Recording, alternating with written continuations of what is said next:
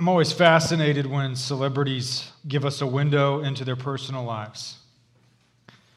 And I don't just mean the way they're presented to us by the media, where they give us views inside of their incredible homes or their luxurious lifestyles. What I'm talking about is when they give us a window into themselves. When the veneer of success and wealth and celebrity start to crack. Their lives are the object of the world's desire. Yet if you listen closely, they themselves will tell you a different story. So here's story number one. Tom Brady did an interview with 60 Minutes back in 2005. He'd already accomplished more in his career at that point than most players could ever dream of. He'd already won three Super Bowls. He'd just been voted America's most eligible bachelor. And he hadn't even turned 28 yet. He was living the life of his dreams, and yet, that was the problem. Therein lies the rub. The interviewer started asking him rapid fire questions. So, can you go out to restaurants? Brady said, Sometimes, you know, if I feel like I have enough energy to put a happy face on. But I don't always feel that way, though. You seem like the reluctant star. Isn't this what you always wanted?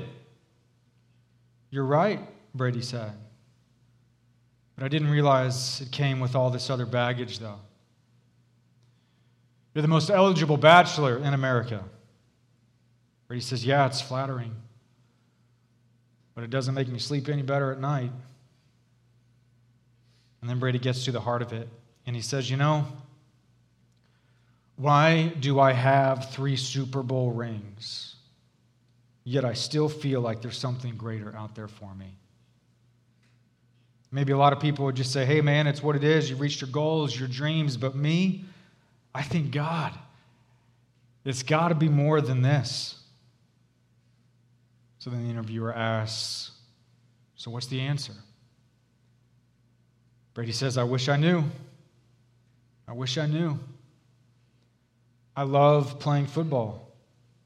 And I love playing quarterback for this team. But at the same time, I think there's a lot of other parts about me that I'm trying to find. Here's story number two. Since the Man Time canoe trip is coming up this week, the canoe trip now reminds me of Anthony Bourdain. You don't know who Anthony Bourdain was, he was a chef turned author, turned television host, turned international celebrity. And I had followed his career. I traveled around the world with him for 15 years on a show, No Reservations. Still remember the first place he took me. And I always admired his curiosity about the world. Now, he was willing to sit down and talk with anyone over a meal. His curiosity about different types of people and just learning different types of cultures and just simply hearing their story. He ate with the poor in huts. He ate with politicians in halls of power. His life was one where the world opened its doors to him and invited him to sit at every table. And on June 7th, 2018, he was at the top of his career and sitting on top of the world. And on June 8th, 2018, he was found in his hotel room in Paris. He was 61 years old, and he took his own life. He was found by his best friend, Chef Eric Ripert.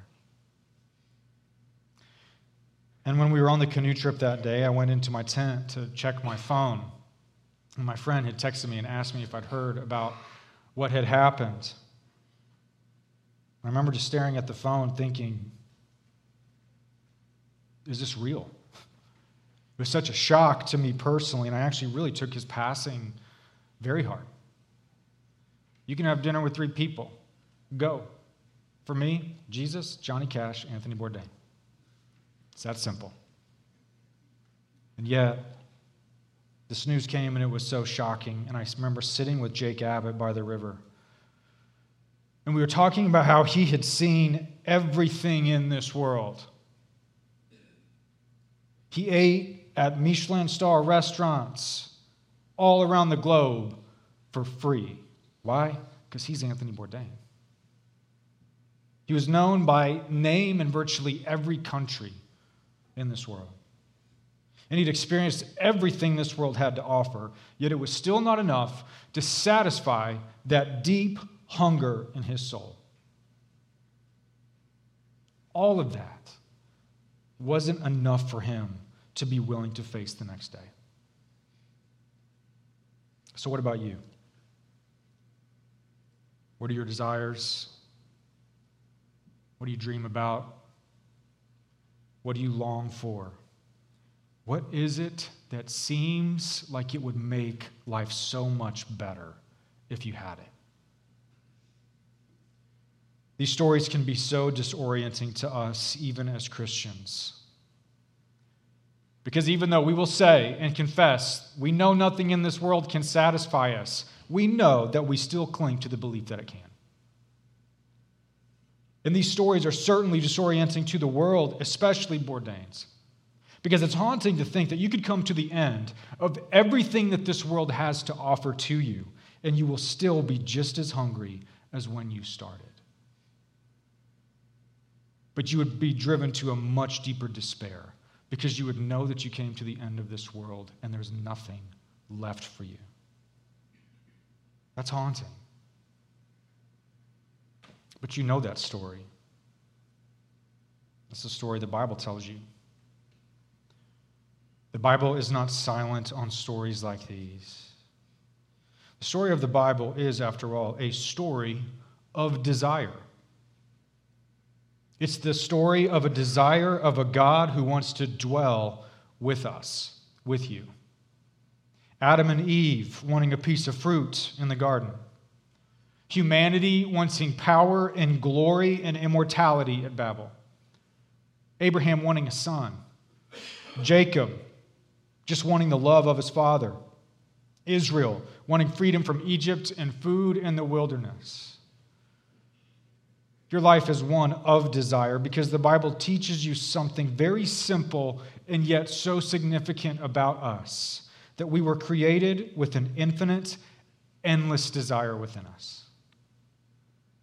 And just like Bourdain's story shows us, that desire can turn deadly. And I don't mean it can turn deadly when we desire fame and fortune and excess. Now, we have desires within us that can be just as deadly when all we want is something as simple as something to eat. That's the story of the fall. That's the story of humanity. That's the story of Israel. That's the story of us.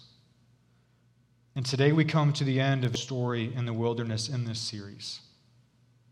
And next week we're going to enter the promised land with Joshua and the second generation as God prepares to go to war. But today we have one final week with this first generation in the wilderness. Did you notice how their story ends the same way that it started?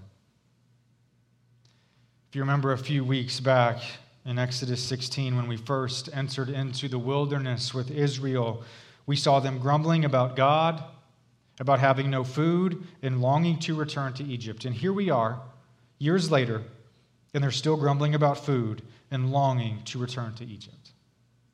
And I chose this story as the last story in the wilderness because it's a fitting end to the story of this generation. They never learned to, what to do with those desires within them. They never learned to accept God's place in their lives. They never learned to embrace His promises and all that He was for them. They never learned to embrace His purposes. And in the end, they died in the wilderness just as hungry as they started. And they never learned what, where to find their satisfaction because they always wanted the wrong thing. So our passage picks up where Israel had set out towards the Red Sea to go around the land of Edom. And it says the people became impatient on the way. Once again, they started grumbling against God and Moses. Why have you brought us up out of Egypt to die in the wilderness? There's no food, there's no water, and we loathe this worthless food. What's that worthless food? It's the manna that God gave to them each and every morning. It was the miracle that God gave them to eat every day. And they literally say, This manna is a curse. Now, this complaint isn't anything new, is it? It's literally word for word every time we see it, and this time is all the same. Word for word from what we've seen before. It's on repeat. The story of Israel in the wilderness is a song, then this complaint is the chorus. And we see it over and over again. Israel keeps saying, if life just looked this way, if we just had that, if we could just go there, then everything would be great. If everything could just look this way, then everything would be okay and life would be so much better. We come to this same old complaint once again. Why? Because the Bible keeps showing it to us over and over again because they're supposed to see something in it. And Israel's complaint is more than just having a bad attitude and being hangry, of which I am guilty of on a regular basis. The story is showing us how sin operates. It's showing us how sin infects our desires with a deadly disease called discontent. It's the deadly disease of thinking how much life would be better if I finally got what I wanted. We're all guilty of thinking that, aren't we? I am. We all are. And yet, to that, the Bible would say, really? Life would just be so much better if it looked how you wanted it to look and you had what you wanted to have. What about Eden? Didn't Adam and Eve have everything they could ever want, living in paradise? Doesn't the story of Brady and Bourdain remind us that it's not true either? It echoes this garden story and says that maybe what you don't have isn't your greatest problem. Adam and Eve had everything, and yet everything falls apart because they were bitten by a snake. And that snake comes along and he twists God's word and he says, Did God really say not to eat of that tree? Did he really say that? And then what does he do? What does he go after? The Bible tells us that this serpent is crafty, he's subtle. He says, No. God told you not to eat of it because he knows that if you do, you'll become like him, great and glorious and awesome in splendor. If he's so good, why wouldn't he want that for you? It sounds to me like maybe he's holding you back. Is he really leading you to life? No. He's keeping you back from reaching your potential because think of how great life would be. It sounds to me like maybe he doesn't want good things for you. It sounds to me like maybe he can't be trusted. And the serpent goes right after those infinite desires within them, and he poisons them and he sinks his fangs deep into those desires desires for power and authority and glory and control and life and autonomy. And he poisons them with discontent and the promise that life would look better on their own terms. And whenever that poison takes its effect, discontent grows in their heart. And when that discontent spread, it corrupted and poisoned their entire view of everything of God, of themselves, and each other. It poisoned their thoughts that what God had said is bad for them and they wanted what was best. It poisoned their thoughts that now God is a threat to their welfare. God is holding them back from real life. Now, God is the problem. And you see how quickly and radically this disease of discontent reshaped how they see everything. Because when God confronts Adam and says, Adam, what have you done? Adam says, It was the woman that you gave me. It's the circumstances that you put me in. You are to blame for this. That's some venom. And so, if we fast forward to the wilderness and we see this same story playing out, Israel's complaining isn't just a bad attitude. They'd been bitten by a snake long before God ever sent snakes into their camp. Their desires were poisoned with discontent and infected how they viewed reality and caused them to see everything backwards. Because do you see it? Instead of Egypt being a, a prison and the place of their oppression, they say, Egypt was great. Let's go back. Instead of that manna being God's miraculous provision for them, they say, actually, it's a curse. Do you remember everything that we had in Egypt? Instead of God leading them to new life, they say, God, why are you out here leading us to our death? Instead of trusting in God's promises and a home for them, they say, God, you are the problem. We know what's better, and we want to go home. We want to go back to Egypt. That discontent wasn't just a moment of a bad attitude, it had poisoned how they understood their entire existence and everything around them. It poisoned how they understood the world, their circumstances, their purpose, their place, their God. That's why discontent is so toxic because it spreads.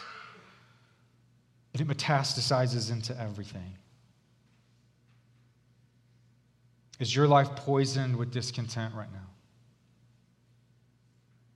Where a deep dissatisfaction has become so toxic and it's shaped how you understand your life and everything and everyone around you. where every inconvenience is an insult, and you burn with anger, the traffic is always horrible, the service at this restaurant is awful. I don't understand why people can't just do this or do that, and why people just can't do what seems so obvious. And maybe it's discontent in your job that just spills over into everything and onto everyone else in life. You're frustrated when you leave in the morning, and you're angry by the time you get home at night. House still isn't clean, so what have you been doing all day? We blow up at the kids. I don't care if you had a hard day. My day was much harder. Maybe it's discontent in your marriage that infects how you view the attention from a coworker or the attention from someone at the gym. Or discontent with your house, your car, your quality of life that infects how you view your money and needing new things all the time and always craving the lives of others. The disease of discontent will convince you that the problem is always out there. And it's in my circumstances, it's that person. It's because I don't have this, it's because I don't have that, it's because I have to deal with this situation. That list goes on ad nauseum. And healing, my friends, can only be found when we are willing to say the problem is not out there. The problem is in here. It's me. I am the problem. And that's exactly what God wanted to show Israel.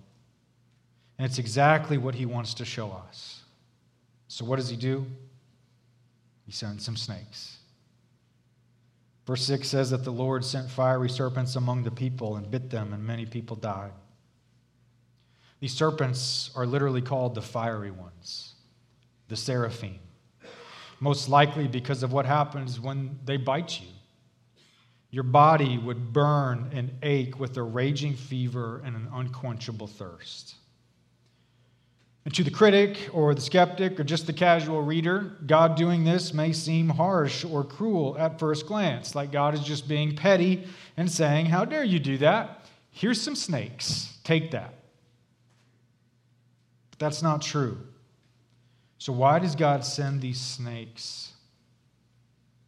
It's because He wants to heal them. That's why. Have you ever known a cancer patient that was undergoing treatment that complained about how mean and cruel the doctor was for making them go through radiation and chemo? No. Of course not. Because they know it's necessary if they want to be healed. The doctor told them if you want to be healed, you have to get bit by a scalpel. And radiation and chemo are going to light your body on fire. It's the only way that you can be healed. It's the only way that we can deal with the poison that's raging inside of you. And to that, they say, okay. If that's what it takes to be healed, then do your worst, doctor. And God is doing the same thing. He's the good healer. He knows the treatment for his people. He knows the severity of the disease and he knows the severity of the solution. Because what's the real effect of all of these snakes? The people turn to God. These snakes are what caused them to turn to God, and they run to Moses and say, we have sinned and spoken against the Lord and against you, and they ask for Moses to pray on their behalf for their healing.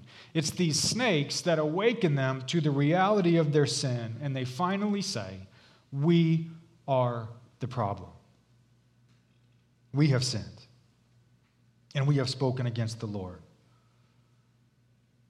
And so then God tells Moses to make a bronze serpent, to hang it on a pole, and then anyone that looks at the bronze serpent would be healed. That's it. All they had to do was look at it and they would be healed. Now, why a snake on a pole? It's such a curious symbol, isn't it? Like, why didn't he have Moses just offer sacrifices like a bull or a ram or a sheep, like we might expect, to cover the people's sin? Why have him make a bronze serpent on a pole and lift it up high for everybody to see? Well, for two reasons. One, it's a symbol of victory. It's a symbol of victory. Many of you perhaps remember when I told the story of how I killed a 47 foot snake in my garage. And what did I do? I lifted that bad boy as high as I could see so Melissa could see it, so Asher could see it. So any passerby happening to walk by, wondering why this grown man is crying and carrying around a snake, so they could see it. That's what you do when you kill a snake, is you lift it up high. This bronze serpent is a symbol of victory over the vipers. It's a symbol of God's power. But secondly, it gives us a picture of what repentance really is. Because as the people that were bitten by this snake were lying there in agony when they heard what God had provided for them to be healed. Looking at that bronze serpent was an act of trust and repentance. Looking at that symbol of victory in God's power was them saying, God, I trust that you can kill what's killing me. I trust that you can kill what's killing me. You are my healer.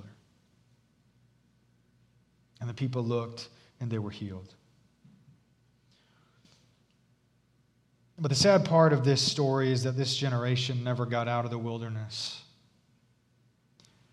After the report that we looked at from the spies last week, the people cowered in fear and they refused to enter into the promised land. And because of that, God said that every adult from age 20 years and up would never enter the promised land.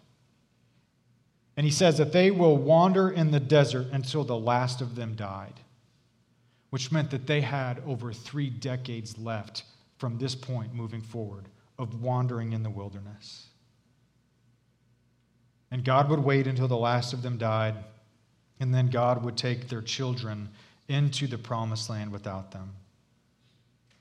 And yet, here this moment is God is still being gracious to them, inviting their trust. But they never wanted to learn to trust that God was their life and their satisfaction. They never wanted to trust that God had purposes and plans for them. They trusted God for this moment, yes, that God could heal that venom in their bodies, but they never learned to trust that He could heal that venom in their souls. And in the end, discontent is written on the gravestone of this generation, and they die in the wilderness just as hungry as they started. It's a tragic story. And the discontent of this generation foreshadowed all the generations after them.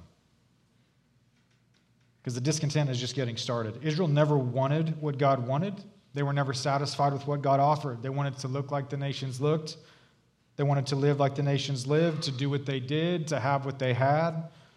They wanted other gods and believed in other promises because they were so discontent with the ones that they were given. And they never learned to trust that there was a deep venom in their souls that needed to be healed. And this story fades into the background of Israel's history. It's a very short, obscure story in the middle of Numbers. And yet it hangs over Israel as they move forward into their future. And then it turns up centuries later in a secret conversation that happened late at night. When a man named Nicodemus came to Jesus, Nicodemus was a leader of the Pharisees. He was a ruler of the Jews, with Jews, which meant that he was probably a ruling member of the Sanhedrin. And he came by night because for him to be seen with Jesus was dangerous. But he came anyway because he had desires. Even in the midst of all of his education, his power, his privilege, his status, his position in Israel, he was still looking for more. And he came and found the light in the darkness. And just to make their conversation short, Jesus turned Nicodemus' world upside down. Jesus told him about life from on high, life from another world that's coming into this world. He told Nicodemus about ionic, unending kingdom life being given by a power that you can't control that comes and goes as it pleases. And to have this life, something has to happen to you that you cannot do to yourself. So Nicodemus says, How can this be? How can I have this life that you talk about? Jesus said, just as Moses lifted up the bronze serpent in the wilderness. So the Son of Man must be lifted up in the wilderness of this world, that whoever believes in him may have eternal life. Because this world has been bitten by a snake, and one day soon, God will lift up his vic- symbol of victory. He says, I will be lifted up so that healing will go to the nations, and God will kill what's killing this world. For God so loved the world that he gave his only Son, that whoever believes in him should not perish but have eternal life. Nicodemus, you want this life? You have to look to me. You have to look to me, high and lifted up. Because it's the cross of Jesus where God lifts up his symbol of victory over the snake bite of Satan, sin, and death. It's through the cross that God offers healing into the world for all who just look upon Jesus. Because at the cross, Jesus became sin for us. He was poisoned so that we might become the righteousness of God. What does that mean? It means that you, my friend, can be healed and have unending, ionic, kingdom, eternal, infinite life. And yet at the same time, we have to say, what does that really mean, though? We kind of know that part, but what does it really mean to look to Jesus? Because maybe the first thing that comes to your mind is that we, we look to the cross and we remember that Jesus forgives us. And we remember that Jesus died for our sins and he paid the price for our sins. That's absolutely 100% true. But there is far more to the cross than that. Yes, we look to Jesus as our Savior. But have you learned to look to Jesus as your satisfaction? Is He your satisfaction day in and day out? Is He the satisfaction of your life? Is He the object of your greatest desire? Because the discontent within us means that our lives will always be driven by what we don't have. And Jesus comes along and talks about healing is found when we start laying hold of what we do have. It's learning to look to Jesus who heals us from that disease of discontent that drives us and shapes us and breeds chaos and unrest within us. And Paul teaches us how to look to Jesus in a much deeper way. Teaches us how to look to him for our satisfaction and to find contentment. And the funny thing is, Paul tells us and teaches us about contentment writing from prison of all places. He says in Philippians, For I have learned in whatever situation I am to be content. I know how to be brought low, and I know how to abound. In any and every circumstance, I have learned the secret of facing plenty and hunger, abundance and need. I've learned the secret, and it's this I can do all things through Christ who strengthens me. I can do all things through Christ who strengthens me. Jesus is the secret, the secret of the ages, the secret that everyone and everything has been looking for since time immemorial. Paul says that he's learned that he is to be content in all things, whether he's got little, whether he's got a lot. He's learned how the sin in his heart is working, whether he has a little or whether he has a lot. That sin in his heart's always pulling his desires in a million different directions, wanting a million different things, wanting a million different outcomes. And how that sin produces a discontent that only pulls him away from God into jealousy and bitterness and lust and greed and impatience and dissatisfaction.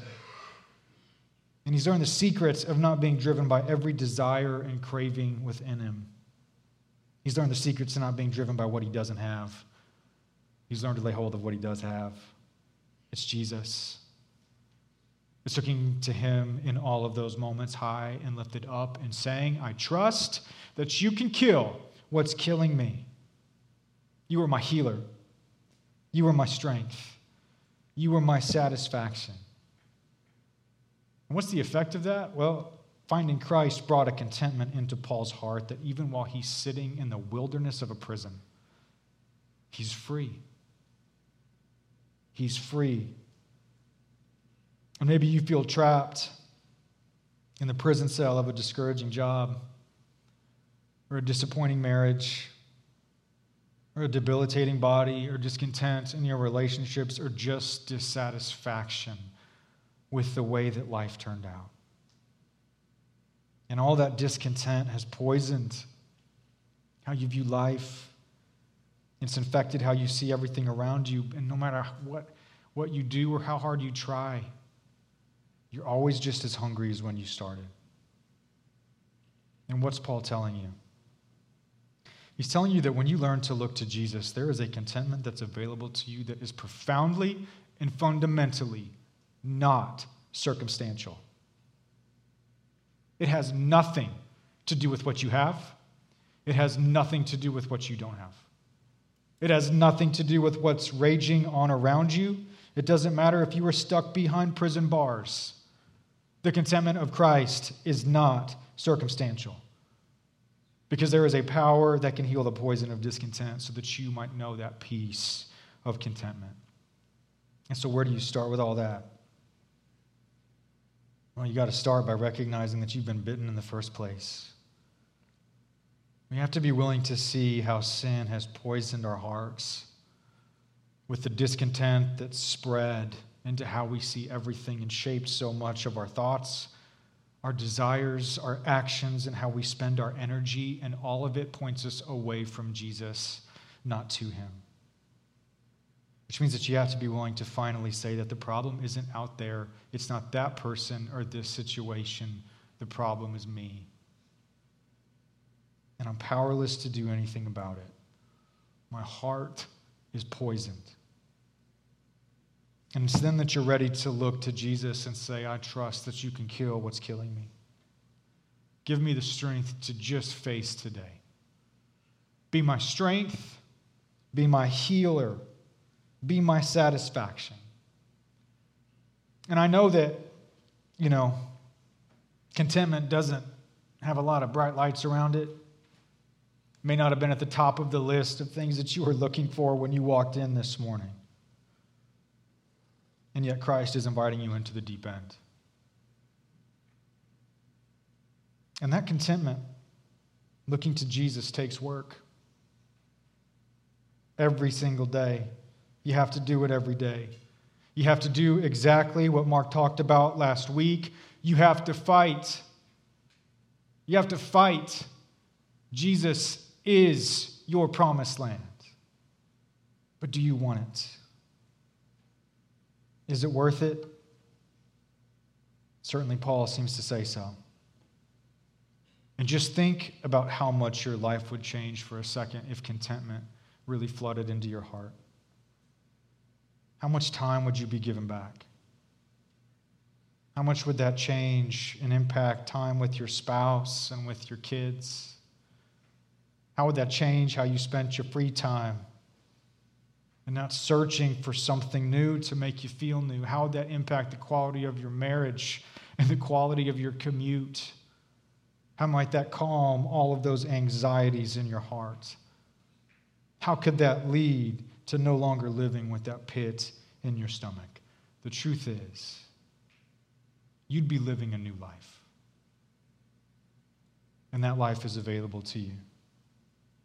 And I started this sermon with two stories of two men that had experienced everything that this world had to offer. And one of them was still looking for something more. And the other had completely given up hope that he'd ever find it. And yet we end with the story of a man who'd had everything taken away from him sitting in prison. And yet he literally says, I could care less because I have found everything. I have found the secret. And he says that secret is available to you. That satisfaction is available to you, but you got to know where to look. For the glory of Christ and the life of the world, let's pray.